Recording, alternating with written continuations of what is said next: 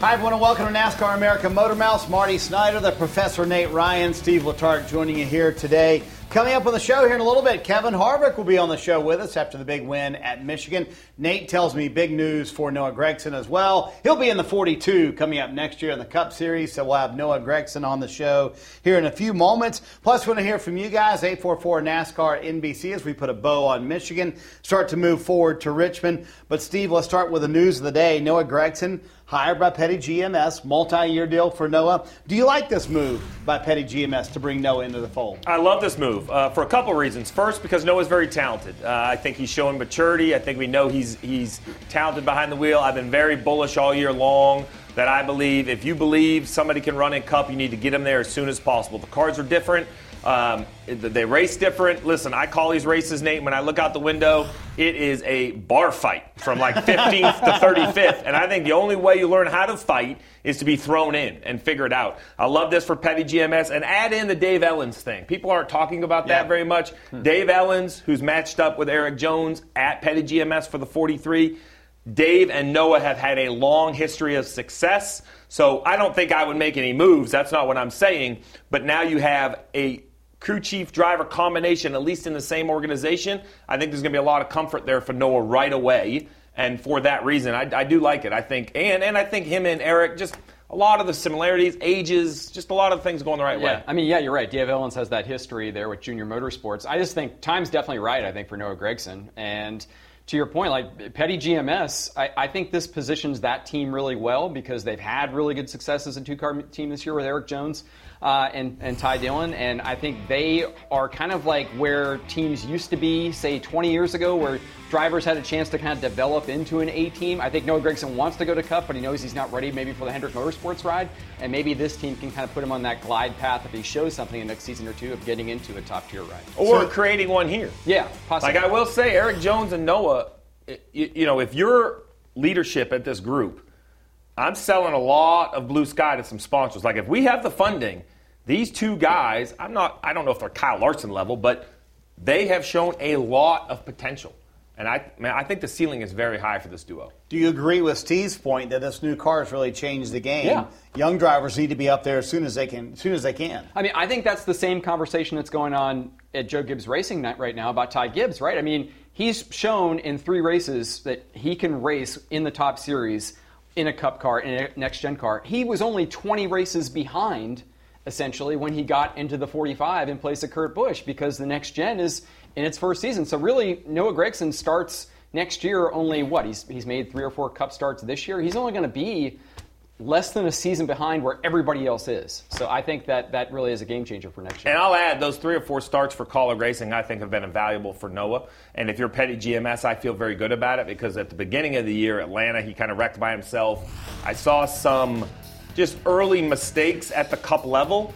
But when I go back and watch Michigan, it didn't all fall his way all day long. But here's a guy that, that just blended in. And I mean that as a compliment, right? He didn't stand out as a guy from Saturday trying to find his way on Sunday. He just blended in like he kind of belonged on Sunday. It didn't take many starts for him to look like he was very comfortable around the biggest stars in NASCAR. And I think that's an important point, Nate. It's kind of what we said about Ty Gibbs. Blending in is a good thing. Yeah. I think these laps for Noah critical in the in the 16. He'll be in this weekend at Richmond as well. More time he gets in this car, the better off he's going to be next year for Petty yeah. GMS. And Stevie's right. I think like he's showing, especially since you know what happened at Road America was very well documented, and it seems as if both in Xfinity and Cup since then Noah Gragson has shown maybe a little bit more situational awareness and a little bit more like I've got to earn these guys respect. We certainly saw it in his most recent Cup start. Uh, and you know, it's definitely a precursor. What he'll be doing next year. And I want to be clear that I support this decision because of how good the 43's been this year. So if Erik Jones and Dave Elenz weren't able to elevate the 43 from past years, I would say, man, do you really want to bring Noah in the fold? Like you can't. You got to get one running better. They, they have. They have one running better. That was the challenge, and they've pulled it off. When I look at Erik Jones, we talked about it. Hey, don't sleep on him at Michigan. I know he's a Michigan-born driver, yeah. and that makes a good, you know, a good storyline for the media. But the truth is, I, I don't know if I expected him to go win, but he was in my fantasy line. Like the guy can run well, much better than we've seen out of the 43.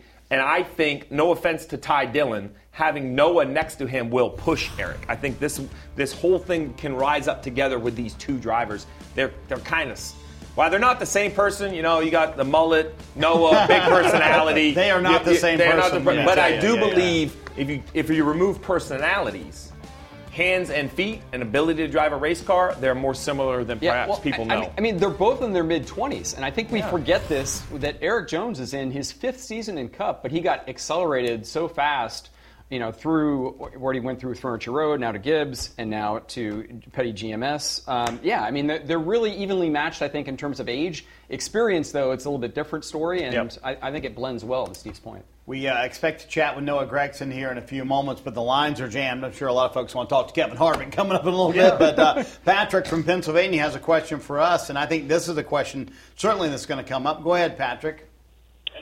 Yeah, I just wanted to know what do you guys think of who's going to go to the number nine car for next year.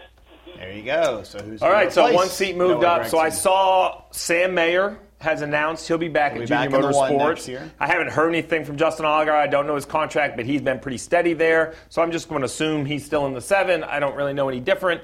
Um, Josh Berry, I think, is the big wild card for me because he's doing such a great job on Saturday, and of his age and his experience, he's one that I would consider is is moving to Cup in the near future. If I'm an owner, I'm looking at Josh Berry as potentially moving up, so that does leave the nine open.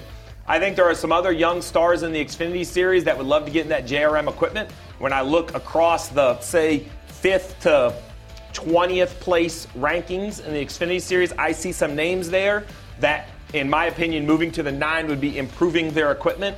I think that's what you're going to see fill this slot. I have no idea if that's the truth, but my guess is someone else, that or even maybe a truck guy, you know, there, but there's someone out there I think can move up. I'm sure someone would want to get in that seat, no doubt about it. I mean, if I could drive, I'd be calling Junior. I just can't drive. you know, but, you would, okay. Yeah, yeah you know, I, I mean, hey, man, you want to run like 29th to 35th? I'm your guy. you can make that happen in the nine car. Oh, only if it's good equipment. oh, okay. Uh, yeah, you could take a good car and make it mediocre. I can make a good car and make you. it bad. I got you, Stevie. I like uh. that. Well, let's bring in the young man who has made the news of the day. Noah Gragson joins us now here on NASCAR America Motormouths. Uh, did we interrupt your dinner, Noah? I saw you taking a bite there. What are we eating tonight? Uh, rice cake with jelly on it. Oh man, oh, you know how to live, my friend. You know how to live. Well, hey, congratulations on the on the news of the day. So, uh, you know, why was this the right move for you to move up to Cup with Petty GMS? Um, I think just you know looking back to the last four years of my career and being at Junior Motorsports, really looking at how they've kind of structured their company and, and the leadership that they have with Dale and Kelly and Mr. Hendrick and LW, everybody who is a part of the organization and who really leads the company. Uh, for me, it, it's kind of see the same thing in in petty GMS as I do in junior motorsports. Just the atmosphere there, the the family, um, you know, the, the, camaraderie that everybody has together. It's it's really a uh, place where it's a little bit more laid back and less structured, but everybody still does their job um, to the full of their potential, and um, they have a lot of great people over there. So I just felt like I could be a home for myself, um, and just really impressed with what they uh, what they're doing so far this year, and, and what they uh, their goals are in the future. Noah, you mentioned it. You spent multiple years at Junior Motorsports, but this isn't the first time like your name had been linked to possibly moving up in the Cup Series. Uh, why was the timing right? Are, are, you glad you waited? Because I'm sure you might have had other opportunities a year or two before. Are you glad you sort of stayed in that family environment like you were talking about at JRM and now are moving to a similar one at Petty GMS? Yeah, I mean, I think just the opportunity is, is kind of all the puzzle pieces are aligned right now and in a good spot. So, uh, you know, junior motorsports, like I mentioned, been there for the last four years. It's really been, it's been a home for me, and um, you know everybody there is family, and it's going to be tough uh, leaving them, but I think uh, with new opportunity, new challenges like uh, racing in the Cup Series full time, GMS is place for me. So no, I was just mentioned earlier before you jump on. When I look at Petty GMS, I actually agree with you. Like same sort of build as JRM, kind of a family atmosphere, but a familiar face as well. Now I know he's crew chiefing for Erik Jones, and I don't expect that to change. But how much comfort does it bring you just seeing him in the building, seeing your old buddy Dave? You and him had so much success together on the racetrack. I know you have remained great friends even since you've separated. Um, what, what's it mean to see a guy like Dave in that organization? Did you lean on him? Did you ask him questions? Did he help you at all in this decision, or at least reassure your decision? Uh, yeah, I mean, he's. I think. Uh, uh, I wouldn't. He's he's a big part um, over there, at least on their side, probably. I'd say, um, just because he knows me and knows uh, probably me the best out of anybody over there. So I'm sure they went to him for you know his opinion and and whatnot. But um, yeah, I'm excited to be able to work. Uh, I'm not working with Dave next year. Um, he'll be with Erik, but I'm excited to work, you know, hand in hand with him, uh, you know, with him being on the other team. So I think, uh, you know, there's there's opportunity there, and um, you know, we'll we'll set some goals at the beginning of next year, and then kind of reevaluate once we get some races into the season. But uh, I think it's a great opportunity. It's a privilege to drive for Maury Gallagher and Mike Beam and the Petty family and, and everybody involved. They're they're really passionate. They're really hungry and driven, and um, you know, they they want to win, and um, you know they're not going to stop until they do so. So Noah, even though you guys are pretty close to the same age, Erik Jones has been pretty outspoken, saying he's excited about mentoring you and kind of playing a new role because he never really had that role in his career. What have you guys already done in the few weeks that you've been over, kind of hanging out at the shop at GMS to start building that relationship? Uh, today was really my first time there, so um, Erik and I, we've we've hung out, um, you know, a lot in the past, uh, and then I think the super late model connection. Us both, uh, our roots are super late model racing and short track racing, and obviously he's had a long career, um, you know, in, in, the Cup Series, and I think leaning on a guy like that, he's he's you know we have similar interest, and he's a great guy, great race car driver. He's won Cup races. He's he's done it, you know, so. I think for a young guy like myself, he's he's the perfect guy to, to be teammates with, and as long as we can stay together and, and stay on the same page, I think we can do big things together. And uh, I'm excited to work with him. He invited me to a comedy show down in Charlotte uh, two Thursdays ago, but I I was going to crew, uh, dinner with my crew chief, so I told him I'm gonna have to pass this time, but. I'm sure we'll have uh, many more opportunities to go to comedy shows down in Charlotte uh, next year. Hey, Liz. First of all, I, I love the uh, the focus on the here and the now. Right, you got to blow off your future teammate to work with your current team. I commend you for that. Um, I guess my second question though is you you you kind of mentioned it, right? I'm not going to put you on the spot and say, "Hey, what are your goals?" I think that's a long ways away, but you have run some in the Cup Series. Your talent's not in question. You're so fast on Saturday. Just what what what does the fan not realize, or what has surprised you as much as well? Like you line up on a Sunday you know, in the fifth row, tenth row, fifteenth row, how much different is a Sunday than a Saturday for the fan at home? That's tough. I think uh, the best way I could describe it is it really comes down to restarts. Once you, you restart it, most of these tracks that I've been to, once you shuffle out after two or three laps, that's kind of where you run. You can go run 13th, or, you know, if you get a bad restart, and you shuffle out to 20 seconds. It's just really, really tough to pass. And um, that's been a big challenge for myself. So, with that being said, I, I, think the most important thing that I can really compare to Saturdays is I like to say the best, let's say the top five uh, restarts I've ever had. Take those. That's what those guys are doing on Sundays every single restart, and and that's a comparison. They don't miss. They're they're just good up there, and um, you have to be prepared. And and this year's kind of been tricky for me just because I'm on a little bit of a catch up program because I'm not behind the wheel of the next gen car each and every week. But I have an incredible opportunity with Kaulig Racing, Matt Kaulig, and, and Chris Rice, the rest of the number 16 Kaulig Racing Chevrolet team. They've been doing a great job, and, and it's been a lot of fun working with them and, and getting my feet wet in the Cup Series. We had an incredible run this past weekend. Legit drove up to a top five uh, run there for a little bit of the race in the second stage, and then um, kind of stepped on it there, uh, and then the third stage and got into a wreck. But just longer races, and um, you know, just trying to be there at the end, and, and, then the competition on pit road and restarts. That's where it's, it's really challenging. So, um, you know, just trying to get that that experience as much as I can this year, and then really hit it hard next year. Noah, you said that you feel like you and Erik Jones can do big things. I know the 43 is actually ahead of some of the, the bigger teams in Cup this year, so I know he's already doing some of those big things. But like, what's your your plan here? I mean, do you guys feel like you can establish Petty GMS and take it up a rung on the ladder? I mean, is this not really going to be a stepping stone for you, but possibly like a, a long term home? No, I, I hope it's a, a long term opportunity. I know they want to grow and they want to build, and Maury Gallagher and, Mike Beam, they, they say they're old. Um, that they don't have a lot of time to, to chase this. They're living on dog years um, now, and they don't have 20, 30 years to go chase this thing. They want to go win races, and um, you know it's going to take a lot of hard work. It's going to be a challenge, but I think with the right people in place, I think with um, you know drivers like Erik Jones being able to lean on him, I, I think it you know the goals are achievable to one day eventually, maybe not next year, but down the road be you know competitive with those teams and, and win races and um, you know compete for championships. But it's definitely not going to be easy. It's going to take a lot of hard work, but uh, you know that's a challenge that we're we're ready to take head on. All right, Noah, congrats. We'll see you in Richmond this weekend. You're in the Cup car again. We'll see you there, okay?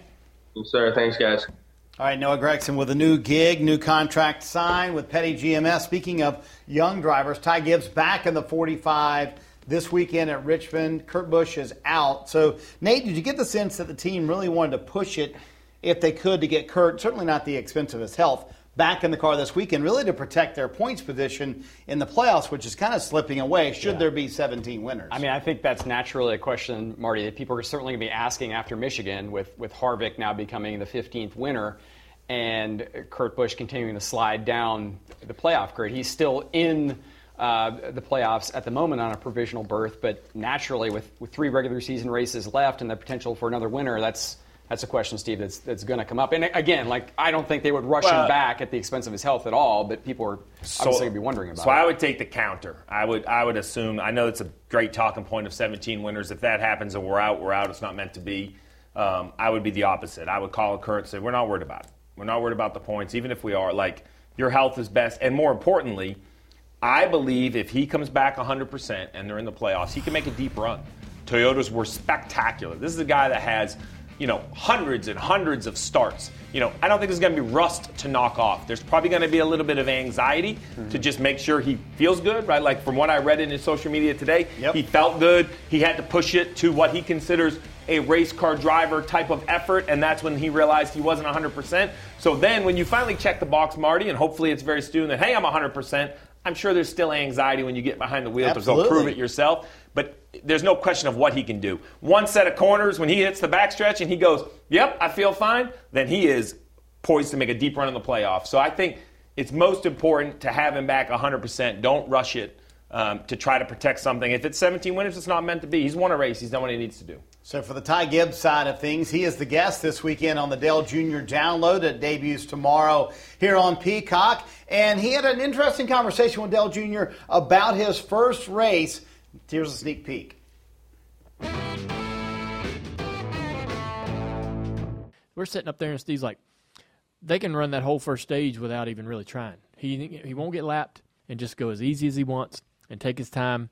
Knowing how I was nervous for my first race, and uh, I would be like, man, what a relief. That's really what I'd love to do. And uh, that's exactly what they told you. They came on the radio and they're like, hey, man, we're going to yeah. chill.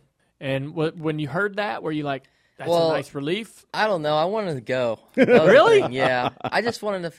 I just I was gonna be easy for first couple hours. I want to figure out how much it was. So I remember I just kind of was stuck back there, and then we kind of just worked our way up and up and up. Yeah. Did you ever have any big moments?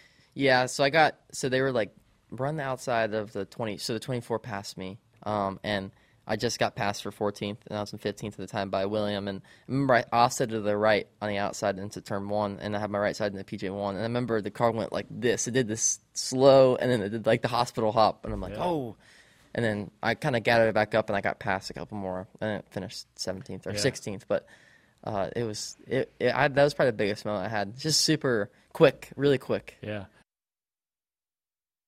And I stand corrected. The audio version only is out right now. So yes. Steve, so, so listen, yeah. I will say this: is, is you know Dale and I are great friends, but but he mentioned my name in there. His nerves for Ty Gibbs. Him and I couldn't have been on the farther side of that conversation. You were there when he was talking yeah, about. I'm so nervous. I'm this. I'm like, look, yep. that kid's gonna be fine, man. Like you are all worried. This place is big, and you know he's 19.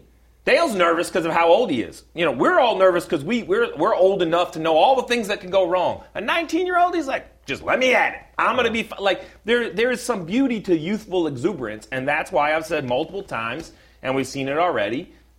Just like Noah, throw him in, throw him in the deep end. Tell him he's the guy and let him go, and he's going to be just fine. Yeah, I was thinking about today when the news came out about Kurt Busch, like how much of I don't know, an imposition this might be on Ty Gibbs that he has to do double duty every week. Obviously, not this weekend in Richmond because there's no Xfinity race, but I, I don't think that he seems bothered by it at all. I mean, to your point, Stevie, I mean, he's, he's 19 years old. He's grown up around this his entire life. Um, his dad, you know, if you listen to, to Coy Gibbs, has prepared him for all of these moments. He's got sublime talent, obviously. Um, I think he's just enjoying it. Well, he told Marty, though, I, I, do think, and I hope Kurt comes back. I hoped it was last week. I hope yep. it's next week. As we get into the playoffs, if Kurt is unable to return, I do think there's a legitimate conversation at some point where they might have to say, hey, for the Xfinity side, right, right. Maybe Ty needs to stop running the Cup car because remember what he told us? We're like, hey, right. you know, yep. is this helping that or that helping there? And it almost sounded like I don't want to say it was a distraction, but it almost was like, hey, he said the Saturday laps are actually helping Sunday, right? Not, not the, the other. other. So, so if it's not helping Saturday, mm-hmm. that's his goal is to win a championship. I'm not saying we're there yet, and we all hope Kurt's going. to I'm just saying that if we get down the road at some point, I would put someone else in that car, right? Right. As important as the cup laps are, I think it's more important for well, him to have a great shot of winning his Xfinity. You know what's really interesting though? There's really, I mean, usually would say, oh yeah, because the Xfinity sponsor would would want the, you know the priority on their yeah. championship, but it, it's the same sponsor. Same sponsor. so and that's like, a good point. And I mean, his dad owns a race team, uh, yeah. or, or his Xfinity team, so, and but, there's other Toyota drivers. I just believe. I hate to say it like that, but at some point, yeah. I think. It, how about this? It's better to say in January we committed to this. Yeah and we're going to see this through. Right. Regardless of what else has happened around us. I believe it's important for us in today's day and age of quick, quick news cycles and changing direction all the time. I personally would love to see the line drawn where it's like, nope, even as great as that is, Ty Gibbs committed to try to win an Xfinity championship, and that's what we're going to focus on. But real quick, the longer this goes, the harder it is for Joe Gibbs Racing not to go, let's put him in the 18 because they're, he's doing spectacular in the Cup they're, car. I, they're weeks past my commitment. I was I was Road America, so like I've said from day one, yeah. Kyle's the guy. But something obviously is amiss in the business side of it. That's right. all I can put my finger on. So how long do we try to slam a square peg into a round hole? At some point, you just Marty's take the right. easy choice. The, the longer it goes, the easier that decision becomes. you know those decisions you don't want to make and they're right in your face and you kind of yeah. dance all around them and you finally end up at it? I don't know why we dance all around them. Like it's right here. Just yeah. put the kid in and go. Coming up next, and then there was one, just one spot left in the playoff on points. So those have boiled down to Ryan Blaney versus Martin Truex Jr. We'll discuss that next.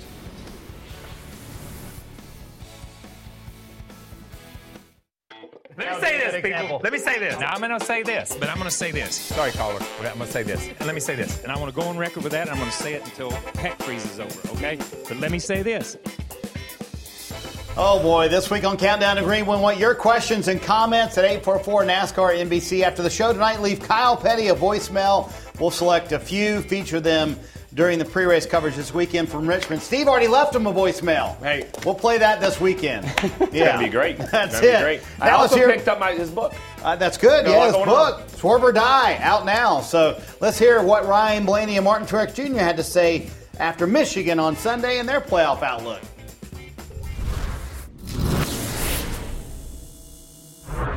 Ryan. I know what you're going to ask. So, uh, shame uh, that another car won. Um, happy for Ford for winning. Just we didn't need the Ford car to win. So, uh, just try to try to win uh, next few weeks and, and battle the 19 in points. It'll be uh, it'll be exciting. That's for sure. So hopefully we can we can do it. I really don't know. I mean, it's, um, Richmond were really good in the spring, but we were probably second best car. So we need to figure out how to be better than that. Uh, Watkins Glen up in the air. We've been good there in the past, but you know, our road course stuff, like I said, has been off. And then, uh, yeah, I don't know. We'll just see. We're, we'll go fight hard like we always do. And uh, we got a great team. We've had a decent year. Just the only thing missing is that win, and that's obviously what what matters now. So, got to find a way to get it done. Could you have ever imagined 15 different winners at this point in the season? I can now. I love that quote Dustin got from him. Uh, playoff great. standings, by the way, with that one spot left, that's going to be a dogfight. So, does it boil down, honestly, Nate, to Blaney versus Truex? Is that the way you view, you view it? I mean, it certainly seems that way, Marty. And uh, you know, really, it could be. It boils down to Blaney versus Truex at Richmond because you can make the case, which I think you did earlier today, that Richmond is Martin Truex Jr.'s last best ch- chance for making the playoffs if he needs, a, if he's going to do it, which we think he's going to have to do it by getting a win because he has not been good. Toyota has not been good on road courses this year. Watkins Glen is coming up after Richmond. Martin Truex Jr. has never won a super speedway race at Daytona or Talladega, so Daytona would seem to be ruled out as a really good opportunity. He's won three times at Richmond. Uh, he led 80 laps there in the spring, so I, I think this is the place for him. But Ryan Blaney scored a career best seventh place at Richmond in the spring, started on pole, won a stage, so and led the most laps. So I could make a case for either. I think going to Richmond's real simple. I have no doubt the 19 car will have the car to win the race. Um, he says he's a second place car. We had to just have a debate, maybe Yeah, the yeah, first place car. So if you have the top three or four car, you have a chance to win the race. Uh, but you're going to a short track where the decision to pit and how many times and when to come in is perhaps the most important of any short track we go to. And they have not been on the same page of the race winner. And that's easy to say because I have miscalled a million races. I get it, right? and you're going like, it's so easy after it happens. Yeah. But they just haven't. Like they've had winning cars a couple times this year, and they haven't seemed to get it all lined up. So it wouldn't shock me. But to answer your question, yes, this is a toe-to-toe Martin Truex Jr., Ryan Blaney heavyweight battle to the checkered flag at Daytona. There obviously can be a spoiler, but but I don't see one. I think it comes down to these two. Here's the uh, so the three type of races we have left: short track this weekend in Richmond, Watkins Glen Road Course, then Daytona. Uh, there's the tale of the tape this Tail year. tape. Fairly even, I would say. I mean, the average finish probably a little skewed for Truex there on the short tracks. I think the average finish on the short tracks is skewed. I think the road course ones are very accurate. I think Blaney is five or six spots better than the Toyotas, at least at the road courses.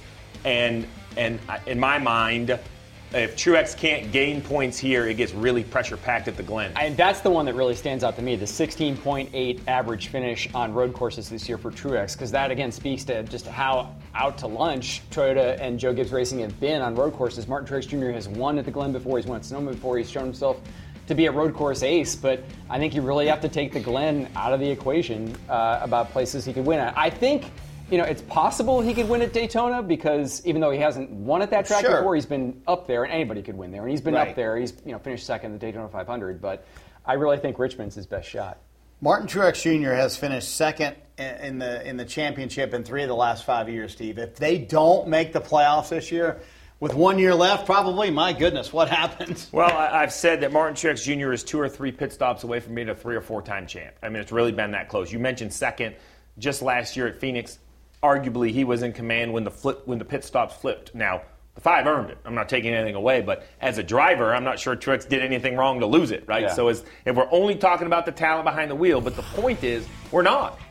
This isn't just Truex against Blaney. It's truthfully the 12 group with Blaney behind the wheel against 19 with Truex behind the wheel. And, and, and I only say that because this year, I believe it's more of a team effort than ever. That's how we have had 15 winners. We have seen Denny Hamlin, Kevin Harvick doesn't win Michigan if Denny Hamlin just comes off pit road in that position just because of the raw speed, you know. But he did, and Harvick, I mean, stomped them when it was time to go. Right. When is that coin going to flip to Truex? And God forbid it flips to, I don't know, Austin Dillon. Like you, you know, like you want to Yeah. talk about a head scratcher. Right. You get somebody to have a career day at Richmond that we haven't picked. Why Could not? happen. Could Yeah. happen. You never know. Let's grab a phone call before we get to Kevin Harvick in a few minutes. Brett in North Carolina has a question. Go ahead, Brett. What's your question? Hey guys, how you doing today? Um, my question is, um, speaking of Austin Dillon and uh, Aric Almirola, if if we do get two winners outside of Truex and Blaney and they're out, do you see NASCAR potentially uh, having to make a change with the point system? Because that'd be kind of crazy for for two drivers in the top five to miss the playoffs. I, don't. I think it's a validation of this system. The opposite. right? Yeah, I think I, I'm. I'm not going to say that NASCAR would be happy or would like celebrate and like, hey, one of our two of our guys in the top ten points didn't make the playoffs. But the whole point of changing the playoff structure was win you're in, emphasis on winning. And while points still matter, and I'm glad that points still have an impact as the playoffs, you know, winnow it down from 16 drivers to four. I like the fact, Steve, that like, hey, if you don't win, even if you finish second or fourth in points, you could get knocked out. That's this, the whole this point. This doesn't right? matter. This is like a consolidation complaint prize right here. Like, give me back your let- listen. Give me back your participate. Do you have a trophy? No. No. Okay, give me the ribbon back. Yeah. Go home. Like, Good like. I'm sorry. We said this in February. Win. This is about winning. Right. Everything in racing is about winning. We should we should be cheering for. win- I tell you, the travesty in my mind would be this, and it's no one's fault, but it would be upsetting to me if we had 17 winners. Kurt Busch is probably out. Oh, out. sure, yeah. And And out because the- of that's the injury. tough part. That one is the one I have. And now, now it's not that I think it's unfair. I just have empathy for a champion who won a race late in his career. It's no one's fault. I just wish he would have had the chance, right? That would be the one that I would be like, gosh, I really don't love that one. Steve, you said it's all about winning. Well, the driver who knows about winning this past weekend, Kevin Harvick, he is in the playoffs after the big win in Michigan. When we come back here on NASCAR America, we'll talk to Harvick. There he is. What's up, dude? Talk to Kevin Harvick next.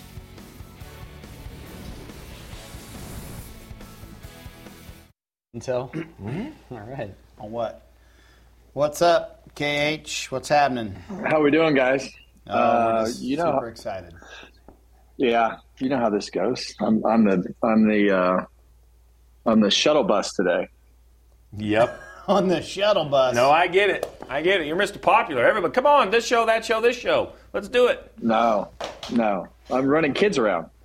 Oh, oh boy! you are- See, you- you see- are the shuttle bus. So Kevin, I'm going to tell you I'm the that, shuttle bus. that mine are 16 and 18, and how soon I forget because now they're just never home. Now you're like you have to get them to come home because now that they can drive and they're out and about. Actually, I take Tyler, my oldest, or I don't get to take him. My wife takes him to college next Friday, and let me tell you, she's already started like you know you start talking. We get like a tear. She, this is it's it's going to be an emotional couple weeks in the Letarte household. So Man, I can't even imagine. Yeah, you- Yeah. you It know. seems it seems so far away, but it's not. It's that's so. Really this not. It is goes everyone quick. told me and I didn't listen, so I'm gonna tell you the same thing. And I think you do a better job than I did. It- Just every day when you're frustrated about something, enjoy that, that you have him there to be frustrated about. Because I won't. I'm I'm a pretty non-emotional guy, and the fact that he's leaving is hitting me hard. I'm like, damn. You know, Just remember, the days are long, the years are short. is that how? That's a good Think- quote. think I like about that that. one. 65 races since Kevin Harvick has gone to victory lane. Talent of Kevin Harvick was never the question. The talent of the team was never the question. Perhaps I didn't have enough belief in the guy behind the wheel. He's all by himself. If he wins today, I don't think the numbers and the stats are going to tell you what a shock this is. This is way more than make the playoffs. The closer, Kevin Harvick, is going to make it happen in Michigan. Great job! Awesome! Hell of a job, man. Nobody thought this 14 could put it together. Everyone doubted you guys. Did you guys ever doubt yourselves and think we're not going to pull this off with four races to go? Everybody who doubted us doesn't know us. What a win by that race team. Fun to relive that whole Oh, day it's great. for uh, Kevin Harvick and Stewart-Haas Racing. Uh, congratulations, Kevin. Your big prize is you get to be the shuttle bus driver once you get home, and you get to drive kids all around town. How was your day today? Yeah, it was it was exactly the same as it has been every week. Uh, whether I'm I'm a, a winner or a loser, I get to uh, run kids around and run errands. And and today, uh, I ran Keelan around. You know, picking up a seat, and then I you know you pick up a seat and you go to LaJoie's, and that that's an hour. That's at Yep. least an hour. Yeah. Trying to trying to pick up a pick up a seat over there. Luckily, the power went out, and I had I had a way out. So, so I this love one, I love talking to Randy LaJoie. yeah, but you can't get out of the room. You're right. So, uh, but this one was right. pretty special. Did you take a little more time to soak this one in, Kevin, with the magnitude of this win for you and your race team? You know, I don't, I don't, I don't know that it's, it's. I know it sounds so boring, but you know, I think for for us, it's really just another day, and you know, it's it's obviously a relief to be in the playoffs, and and it's great to to win a race, and now, you know, the conversation switched. It's not like, you know, hey, we need to, we're we're really working on this, we need to do this, we need to do this. It's like, okay, now we're in the playoffs, now we need to, you know, maybe shift ahead a couple weeks. You're still we still plan for Richmond in the simulator this morning. I was in there 7 a.m. this morning and um, you know spent three hours in, in there for, for Richmond and and uh, Martinsville test coming up. So it's all that structured planning that that's already uh, on the table. You have to you know participate in those things and, and make sure that you get the most out of them as you can. Because you know, really, it's it's hard to it's hard. You, don't have a lot of time at the racetrack, so the things that happen at the simulator and the thing, the conversations that happen after the race with the with the team, and you know the things that that come with that are so important to the direction of of how things go for the next week and the things that work, the things that didn't work, things that lead to the simulator. The simulator leads to the simula- simulation and the setups for the weekend, and then it goes straight to practice and you know, so that that train just keeps rolling. So it, it there's there it doesn't know whether you won or lost. So, Kevin, uh, one thing I do love about you is you could care less about what we talk about on, on, TV, and I think that's what makes you great at your job. But I was one of those guys that said, hey, the 2022 numbers just don't line up. I can't seem to get them in victory lane because I'm a numbers guy. And I'm going to tell you, when you took control of the race, you ran nine laps in a row in the 37 second bracket, and then you put the exclamation point at a 37.73, and I felt like you climbed up in the booth and punched me right in the nose because that was the moment in time in my mind because I wasn't sure, right? Bubba was good, everything was good. Yeah. When you ran that 37-7, I threw my pen down and looked at Junior. I'm like, oh, it's over. These guys are great. Yeah. I want to know from behind the wheel. I never, I, I know you never say it's over. You can always get a yellow, but did you like? Those are like that car was a rocket ship out front. As soon as you got control, did you have confidence? Barring a yellow, you kind of knew what you had to do. I was confident with everybody but the 11. I knew the 11 still had us by just a little bit, but when we took the green flag right here, and that car ran three, three and a half tenths faster than than we had all weekend because of clean air and horsepower and all the air coming in the grill and um, you know we had made our car better. That that's one second faster than we ran in in, in practice. Um, you know, clean air to, to clean air. So you know, I think that's that's also been something that's a little bit different this year. You know, you go into these races, and a lot of times in the past, you'd say, well, the track's going to slow down um, you know, this much for the race, so we need to lower the car. That's not the case. The, the cars a lot of times get faster this year as as you go into the race, and you know, I think for for me with that clean air, trying to find those three tenths really fast, it was a totally different driving style and how you had to use the throttle, wow. uh, how much you had to use the throttle, and, and the adjustments that you had to make immediately on the fly there, but. Yeah, like like you say, when it started running those, it surprised it surprised me as much as it probably surprised you when it started running those 37 sevens and, and eights. Um, but look, you know, we, we've had a we've had a very good month and a half, and you know, I think we were in we were in this we were probably in a better position uh, at Pocono than and Loudon than we were actually at Michigan. You know, Michigan this last week we were in the mix, fifth, sixth, you know, fourth. You know, just depended on you know the, the scenario of everything, and and then everything fell fell our way with the with the pit stop and the caution and and getting control that race, and and then it was like, all right, don't screw this up here on this on this restart. Don't don't overdrive the corner. Don't miss a shift. Remember, you got to pull backwards. Third is not up anymore.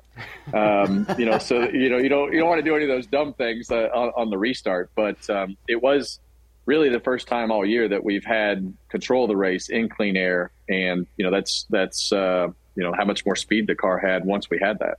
Yeah, that's sort of what I was going to ask you there, Kevin. I mean, you, told Marty that right after the win that you were in control of the race, and that was the difference. Um, you know, I guess like you, are right. Like we kind of saw it. We saw it at New Hampshire. We saw it at Pocono that you have more speed, but that you didn't have that opportunity there. That everything broke the right way, and that you just were in the pits at exactly the right time when the caution comes out, and you inherit the lead. Like, did you have to sort of pinch yourself a little bit? It sounds like you were doing a little bit of that, of like kind of like, hey, I got to dial it back. I make make sure I go through all the the right motions here. Like, how do you do that? Even as a veteran like yourself who's been around NASCAR for so long, like, how do you do that when it all falls in your lap and you execute perfectly? Well, at first I thought they'd screwed up and tell me what they told me that we were going to be the leader, and I'm like, "There's no way we're going to be the leader. We have to be. we have to be. We have to be. You know, first car lap down, or you know, something something's not right there." And, and you forget, you know, when I pitted right there, I was right behind the leader. Um, you know, with with the 11 uh, at, at that on that particular lap. So we pitted right with them, and the pit stops were only nine and a half seconds. They did a they did a great job on pit road, and and we were able to when that caution comes out, the leader slows down, so you lose less ground uh, because the, the leader has let off. So you know you had that that falling for us as well. But you know I think I think um, you know for for for me, you know it's always just been okay. Well, you know we went from we went from here, and now you have to think about what we're going to do over here.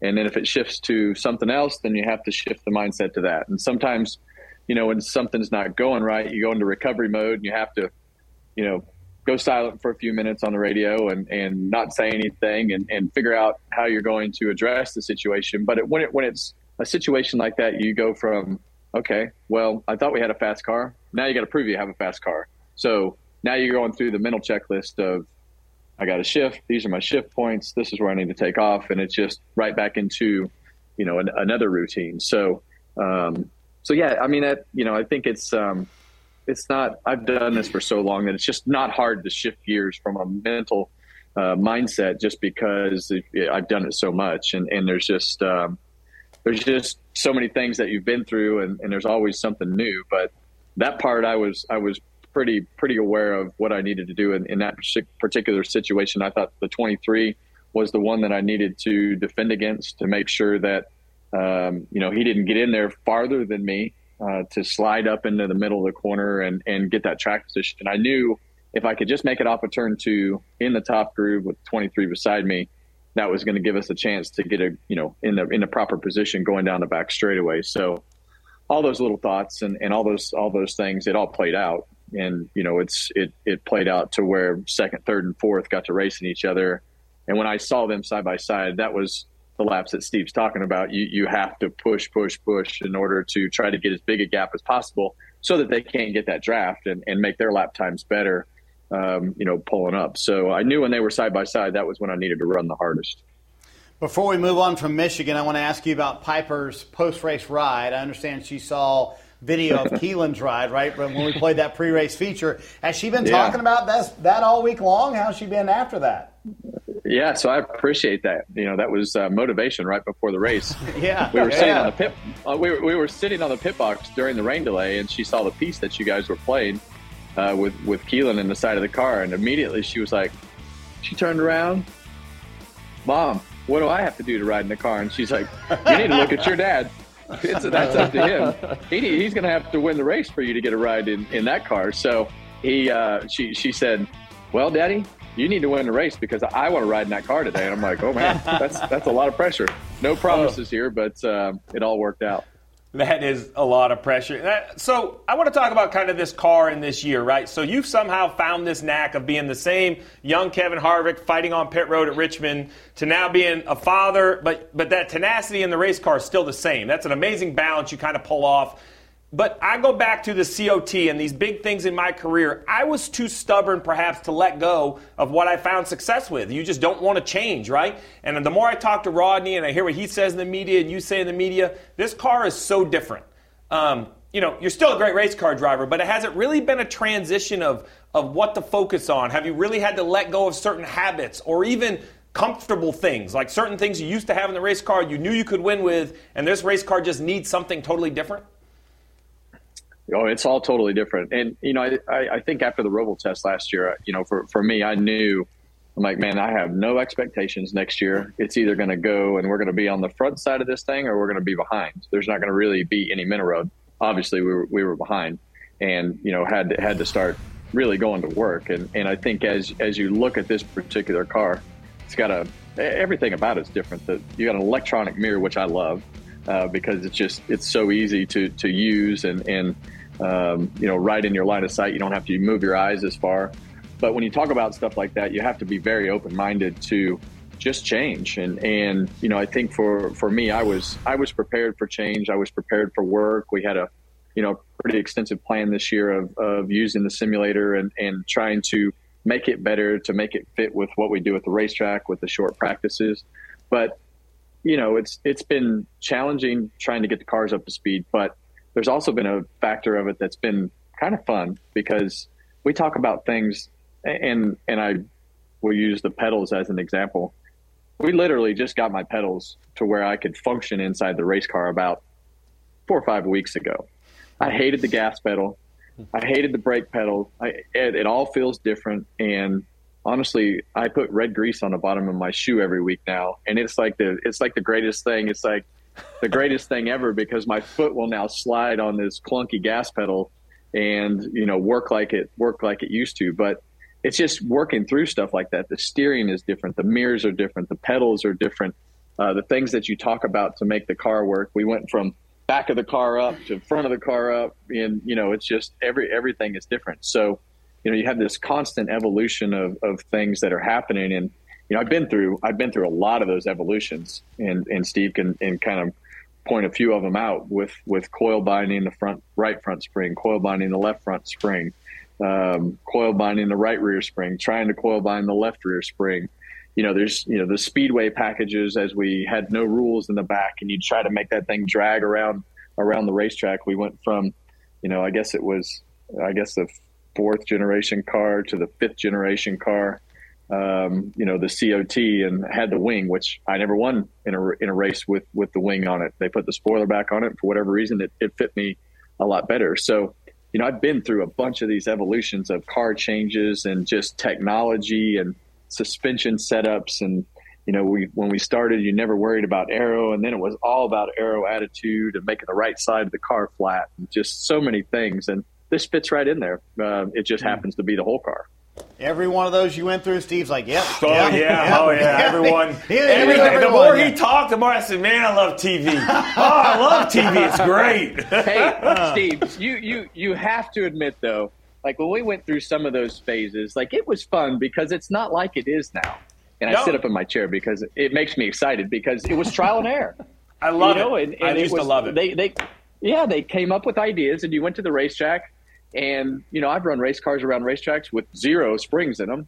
Uh, sitting on bump stops and, and trying to figure out what the right attitude was. And I've ridden around Talladega Super Speedway and Dale Earnhardt's seat that had bus springs in it that, uh, you know, he, he didn't want to show up to the test. And I would bounce up and down uh, in the car, testing his car. And, and so, you know, that's, that stuff was, that's how we, that's how I grew up. You didn't go to the simulator and you didn't go to the engineer's office and, and try to figure out what the new setup was going to be and what it might look like. And, you know, this scan and that scan. You went to the racetrack, and if it didn't work, and, and or you found something that worked, and it drug something on the racetrack, you went and back to the trailer, and you got a sawzall, and you cut the front clip off, and then you welded it back up, and you raised the motor up two inches. So Him and I grew up know, with the same it's- thing. The more everybody else had their head in the hands, the more I smiled. I hope you hate it because we're going to go find a solution, whatever it may be. That's So- right. Ah, that's fun Yep. stuff. That's a Man, good it was fun on site. Hey, congratulations! I mean, it was it was fun to watch, and it was it, like I said, it truly was an exclamation point. Those last twenty laps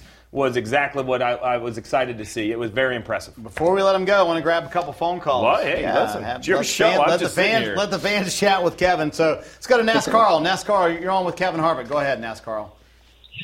All right, Kevin, before I get to my question, so we've been going to Michigan for a while, but the June race, and we have a tradition, all of us at our group have our driver's flag. My son Austin, 15 years old, not once only congratulate you on the win, but the glory that he gets next year to put your flag in the number one spot at camp. So Austin says he's pumped about that and says thank you very much, Kevin. well, I, I'm, I'm go- oh, yeah. Go, Go ahead, ahead. Kevin.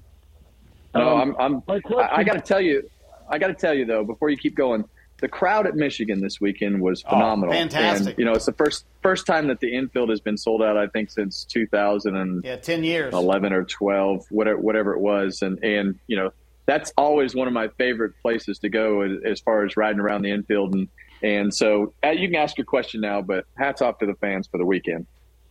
Well, thank you. We we love the racing. Um, now you know I'm a Ford guy, and uh, you know the one thing has been Toyota, Chevy. They have had the speed. Now I'm not behind the scenes like you are, Kevin. What have you seen from just the Ford, the engineers, that you like the hard work they're putting in to where the improvements are starting to show? Obviously with your win, but what are you seeing that the normal fan don't see from Ford that's giving you guys the confidence as we move forward into this stretch run in the playoffs?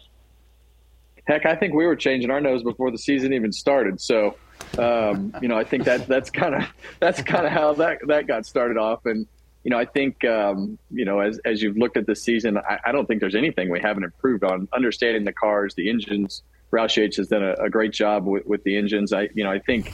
Uh, the, the biggest thing is just understanding your race car and, and whether it's better or worse at this point. We had to forget about that just figure out how to maximize the, the race car to make it go as fast as we could make it go. And we, you know, we haven't been doing that. We haven't been the fastest car through the corners. We haven't been uh, the, the, you know, to the point where we said that's as fast as we can make the car go through the corner. And even at Michigan, you know, you're still letting off the throttle. So you're not wide open, wide open through the corners. So, you know, I think as a team, we we kind of said, okay, this is the car is what we have, and and it is what it is. How do we make it? How do we maximize what we have to make go through the corners as fast as we can? Because that's where the speed is is going to come from. It's it's going to run faster down the straightaway if it, if it goes through the corner, and you know, except for Daytona and Talladega, you know, those are the, the two racetracks where you hold it wide open. Even Atlanta, you know, you, you wanted some some downforce in the car to, you know, because things are happening a little bit quicker than than they happen at, at Daytona and Talladega. So I'd say it was everything.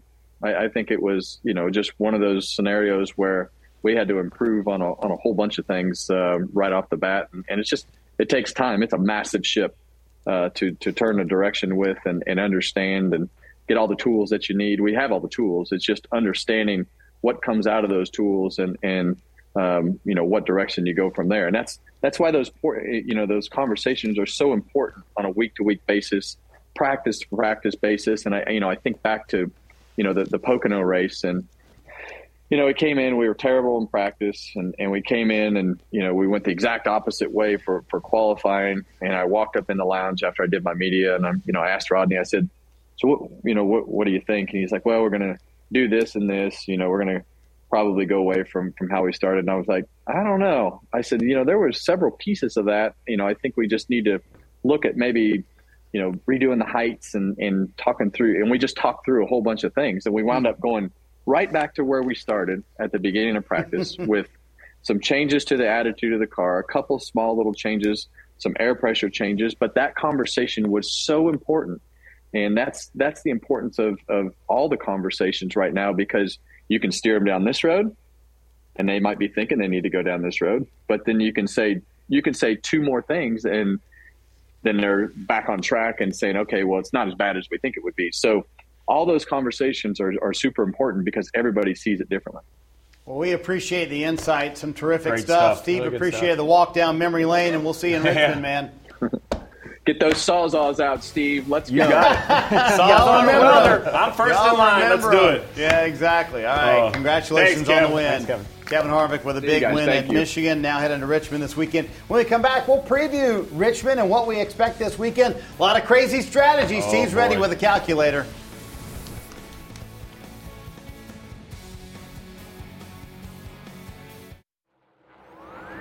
You can be in, then you're out. You can be out, then you're in. It ramps up the intensity. Yes. It ramps up the pressure. Guys are going to try to go get it, maybe when they don't have it. How do you find your way through a three-quarter mile short track unscathed? Good luck. The leader spun out. Oh, trouble off turn two. Oh, Big hit there. Alex Bowman coming out of nowhere. Hell yeah. Martin Truex Jr. sliding all the way across the finish line. Old guys rule in Richmond. All right, baby. How about